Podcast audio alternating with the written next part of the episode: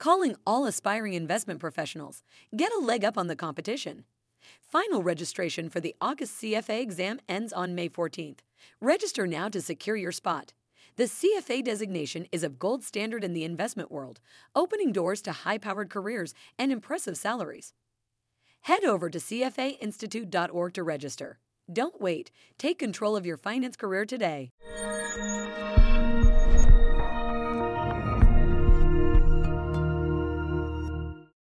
Hello and welcome to the Take fifteen podcast from C F A Institute. I'm Lauren Foster, and this is the show where we bring you an unbiased lens on investing and capital markets through short conversations with some of the world's most interesting and accomplished people. Today, I'm in the company of Shundrawn Thomas, president of Northern Trust Asset Management, which is more than nine hundred billion dollars in assets under management. Some quick context before we get started. Earlier this year, Shundrawn published a widely read, deeply personal open letter, Breaking the Silence, about racial injustice in America. As he told readers, far too often and for far too many, the response to discrimination is silence. Shundrawn committed to breaking the silence and has used his voice to encourage leaders to take actions to address the systemic racism that persists within our society. Our conversation took place two days after media declared Joe Biden the winner in the U S presidential elections, an election that many considered a referendum on racial justice in America. We talked about how he has built a diverse senior leadership team, the values that form the foundation and pillars of the firm, what compassionate leadership looks like during a pandemic, and whether or not he is encouraged about the possibility of real change. As you'll hear, Shundrawn is deeply thoughtful, engaging, and warm. He's also candid about the challenges ahead. I hope you enjoy our conversation. Shundrawn Thomas, welcome. Thank you. Good to be with you today. Uh, I'm so pleased to have you on the show today. Uh, before we get into the heart of our conversation, though, I do want to say thank you. Um, the asset management industry really owes you a debt of gratitude. In your open letter, Breaking the Silence, you really drew back the curtain on race in America. And over the past few months, you've been a tireless champion for equity, diversity, and inclusion in the industry. And I just want to acknowledge the toll this must have taken on you, both in terms of time and emotional well-being. So thank you. Uh, you're really gracious to share that. Thank you so much. So you're joining us today from Chicago, and I thought it might be fun to start with a quote from former Chicago Mayor Rahm Emanuel, and it's from two thousand nine when he was the White House Chief of Staff. And this is what he said: "Never let a serious crisis go to waste. What I mean by that is it's an opportunity to do things you couldn't do before." And you certainly exemplify that sentiment. So for listeners who don't have the context of your open letter to corporate America, take us back a few months to the moment that compelled you to speak out on race, which is such a taboo, and what that journey has been like for you. Right. Well, well, well thank you um, for even being uh, willing to enter into this dialogue. And, and, and it's great because when you quoted uh, Rahm, many people only quote the first part. And the, and the full context of what he said is so important, because oftentimes when we are in a crisis, and, and the very etymology of that word, a, dis, a decision point, right? It gives us that opportunity that he spoke of oftentimes to do things um, maybe in ways that we hadn't before, even things that weren't possible before. As it pertains to uh, the moment that we were in, uh, as we know, things sort of were building up Um, to uh, really what I would say was a dramatic uh, inflection point uh, with George Floyd. Obviously, it wasn't the first issue. Uh, we know before that a number of, of instances, whether it be Ahmaud Arbery or Breonna Taylor. I mean, these are things that were already um, sort of in the environment. And, and to be quite frank, um, as as not only a person of color, but more specifically as an African American, you tend to be more acutely aware and impacted by these. Um, the difference was the pandemic created, in a sense, a moment where so much of what we would normally do was put on pause. Just simple things like, uh, you know, sporting events on, on television or things like that. And so I think it created this moment where, in a very striking way, uh, we all experienced something um, that frankly was reprehensible. Uh, but what that allowed is an opportunity, and, and, and the opportunity I took was to say, I'm going to make this dialogue real. I'm going to be transparent. I'm going to help people understand that it's not just something that happens to people that they don't know. Uh, but for my colleagues that I work with, others in the industry, what I hope to do uh, was two things, uh, give a voice to the silent pain that many were suffering, but also invite others to an open dialogue, one that we're not really accustomed to usually having. Thank you for sharing that. So parenthetically, I, I'm a big believer in the power of, of storytelling. And I just wanted to mention something that I heard recently that I think is so true. Michelle Norris said, we hear a lot about how divided we are as a nation, but words are how we find each other, is what she said. Words are the connective tissue that allow us to listen and find one another. And by giving voice to your story, by using those words, you really have done that. So thank you for that. You ended your June letter with the words, be encouraged. Are you encouraged? Yeah, so I, I, I would say overall, uh, I'm encouraged, but I, I'll be very frank, I, I'm circumspect. Uh, and the reason I'm circumspect is because if you think about what we're experiencing now, this is not the first time that as a society or as a nation, we've been at these kind of moments. You know, I think about the deep conversations I had with my parents and, and their experiences uh, and, and, and the experiences of the civil rights movement or even times before that. And so we've been at times where we've had significant civil unrest, where we've wrestled uh, with issues of race and racism. Uh, where when my parents would have hoped that if they were having this conversation decades later, my experience would be dramatically different. And in so many ways, the conversation that they had with me and now the conversations I have with my young adult sons uh, are the same. What I am optimistic about is the kind of response uh, that I'm seeing in the dialogue today, frankly, is different, particularly like in the workplace, than I've ever experienced in my twenty-six year career. So I feel like our starting point in terms of people listening with their heads and their hearts are different. I think we all have to accept, though, that this social construct that we have as a race uh, is really embedded, and there is a lot of work that must be done for us to evolve uh, really the impacts that we see throughout society. So you've used a phrase before that, that I really like. You say you're a prisoner of hope. Can you maybe expand on that just a little bit?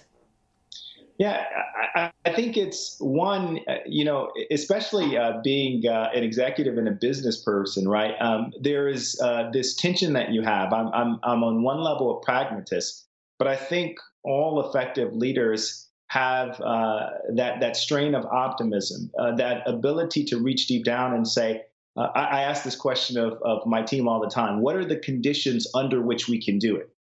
And, and I refuse to accept uh, that in a society as, as wonderful as we have, with all the things that we have accomplished over time, with the in, ingenuity that we have, with the goodness that I see in people, uh, that our ability to advance in a meaningful way on race relations is impossible. I do get discouraged sometimes with things I experience personally or that I see uh, in broader society, but you're that prisoner of hope because you have interactions like the one we're having today that encourage you to say, you know, people are listening, people care. And that's what remains, and that's what continues in terms of keeping you that prisoner of hope. So it's really difficult, or not even possible, I don't think, to have a conversation about race without, in passing, mentioning the context of the U S presidential elections. So this past spring, the nation witnessed the murder of George Floyd, and the individual and corporate responses were visceral and public. People seemed to feel the pain and the injustice, and the impact was shown in the polling. So if you fast forward to the election, voters were concerned about sort of three things: the economy, the pandemic, and racial inequality. But there was quite a stark divide. Uh, many voters prioritized the economy over racial economy, uh, racial inequality, according to the exit polls. So the silence was broken. People listened. They saw, maybe they were temporarily compelled. What now? Where to from here? Right. Well, I think there are a couple of things. So first of all, if you think about, you know, what it, I mean, it's it's proven over time, the impact uh, that not only actual economic conditions, but people's perceptions of the health of economy uh, have on uh, their disposition as, as, as far as their voting. Uh, I think one of the, the, the things where we have an opportunity is uh, part of that, I think, is a bit of a failing. Uh, because uh, we present many times uh, the arrangement, whether it's directly or indirectly, as if one group benefits, then another group loses. And the practical reality is there's so much good research that shows, actually, if we were to counteract many of the uh, outcomes that we have from institutional racism, it's not just that um, you know marginalized racial groups benefit. The practical reality is society as a whole benefits. We benefit economically, which is an area that people are greatly concerned about. Uh, but more than that, we we benefit in ways that you know you can't really count by virtue of your checkbook. Uh, and I think we have an affirmative responsibilities of leaders, and it doesn't matter what your political affiliation is, to really uh, pronounce in a narrative that shows how we can advance our society and the well-being of all its members by making sure we have a, a definitive plan for helping those that are most marginalized. So you, you've often said race is a very uncomfortable topic. It's the proverbial third rail. Um, I mentioned earlier uh, Michelle Norris. Um, how do we sort of lean into that discomfort? She's often said that this is a very uncomfortable topic, but people have to be comfortable with that discomfort. How do we get people to have open conversations, candid conversations, courageous conversations? I think you have to do something really important. You have to make it personal. And here's what I mean. Um, our, our unfortunate and practical reality is the vast majority of people live in monolithic communities. They live in communities uh, with people who share uh, their racial background, uh, their religious uh, affiliations, or with people who are in the same socioeconomic background. And so our practical reality is most people do not have intimate relationships with people that are not like them. And so if you're going to have a difficult conversation, right, uh, what, what what needs to be in place is there has to be some proverbial personal and relational capital in the well. So the most important thing that we can do as individuals is actually have genuine, meaningful, and intimate relationships with people that are different from us. So Michelle had started the Race Card Project, which was asking people to share what she calls these micro memoirs of just six words, um, telling their story about race and identity. And I wanted to ask you what your six word micro memoir would be. Yeah, well, I would say this, uh, being a person of deep abiding faith, I would say, you know, race makes distinctions where God has none. Great. Thank you for that. So your gift, uh, Shundrawn, to the industry has been in demonstrating how to make diverse senior uh, appointments um, when the popular industry narrative really is that it's not possible or it's too hard to do without compromising. You have a very diverse leadership at Northern Trust Asset Management, and you've hired and promoted many of the executive uh, on that team. How have you done it, and what can others learn from the process so that they too can build diverse teams? Right. I think there are a couple of things. So first of all, I, I am so fortunate to work with the wonderfully diverse team that we have. You know, I, I've uh, shared before, if I just look at my direct reports and, and in, in an industry that's very male dominated, I, I have five of my nine direct reports are women who have significant responsibilities, including leading uh, P and Ls. We have people that are ethnically diverse on our team, not only my direct reports, but our larger team. And I tell people all the time, we didn't get there on accident, we got there on purpose. But what we, did we do on purpose? Because I want to be clear, by acting on purpose and intentionally, we didn't disadvantage anybody. But what we did is we made sure that opportunity was equitable. How did we do that? One, we said, let's take a, a hard look at the processes by which we go to to actually interview people or new candidates or consider people uh, for promotions. And we just realized that the funnel that we were using, the way that we had certain informal practices, did not create equitable opportunities. We said that we were going to uh, really profile the talent that we have, because we felt like if we showed to the marketplace that we were a place that was diverse and valued diversity, uh, that we would attract other diverse people. And lo and behold, we did. And the last thing I would say, um, which was the, actually the first thing we did, is we really articulated very clearly our values. So we have uh, five shared values. Uh, we talk about passion, uh, competence. We talk about humility and intellectual uh, curiosity. But uh, one of those five is diversity. And so when that becomes part of your lexicon and your narrative, when people believe in that sheer value um, uh, and you have the right kind of practices and processes, you can have those kinds of outcomes. You also think a lot about, not just about the values, which are, I guess, the pillars and the foundation uh, of the firm, but also about the words equity, inclusion, and diversity and what those mean. Can you share how you think about those, please? Yeah, and I think that's so important because we started with a conversation around diversity, and today people talk explicitly about diversity, equity, and inclusion. Diversity, uh, more than not, is about diverse representation. So making sure that we reflect all the wonderful diversity that we find in society, and we're creating the opportunities for people uh, to become part of everything we're doing at every level. Uh, inclusion is about making sure not only that you have a seat at the table, but you have a voice. And so that not only are we inviting people's input, but we're making sure our con- culture is such uh, that people feel valued in that culture, that they feel seen, that they're not two-dimensional, they're three-dimensional, um, uh, that, that they are part of the overall mix. And then equity. Equity to me is about two things. It's about having access to opportunities, but it's also about ownership. So that making sure that people of all kinds of backgrounds and all kinds of uh, diverse representation also have true equity and ownership in everything that we're doing. So if we think uh, to sort of twenty twenty and you ask anyone to sort of describe this year, one of the words I think would come up a lot is exhaustion or exhausted. You lead a large team uh, at Northern Trust Asset Management. You care deeply about your people.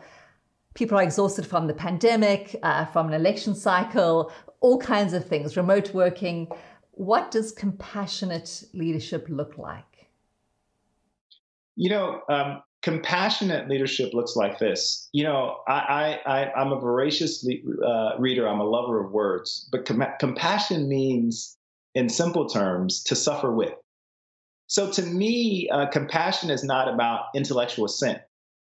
It, it means that I'm willing to, as much as possible, to, to come alongside, to put myself in the place of someone else, to understand if they are suffering in some way, um, that I need to, in a sense, be able to feel that. Um, and then if I feel it, it's going to be my natural human response to actually lend a hand to that suffering. And so, again, uh, whether it's in simple things like engaging with uh, uh, our, we could say partners for our employees, our employees, but beyond that, the community, understanding what's really important to them, not looking at them as a cog on a wheel, but people who have real lives and real lives that are being pressed on every measure in the kind of environment that we're in. Uh, doing that in, in very real and intentional and personal ways, to me, is what compassionate leadership is founded upon. Thank you. So uh, I love to end our conversation with, with two key questions that I, I ask all of our guests. And, and one is fairly recent. Um, one is that I saw on a NASA education site. Uh, it is a module that asks students to think about the idea of if you were going on a long, a long duration space flight and you could bring one object along with you, what would that ob- object be and why? So I've been asking my guests that same question. If you're about to hop on a long duration uh, flight, you can only bring one thing along. What would you take along? Gosh, um, uh, for me, um, it would it would be a book. But for me, um, since I only get one thing, it would be a certain kind of book. Uh, one of the things we're, we're, we're keen to do with our family is uh, when we do uh, trips uh, together or different things like that, we'll, uh, uh, my wife got us in, in this practice of creating a book to, to remember it.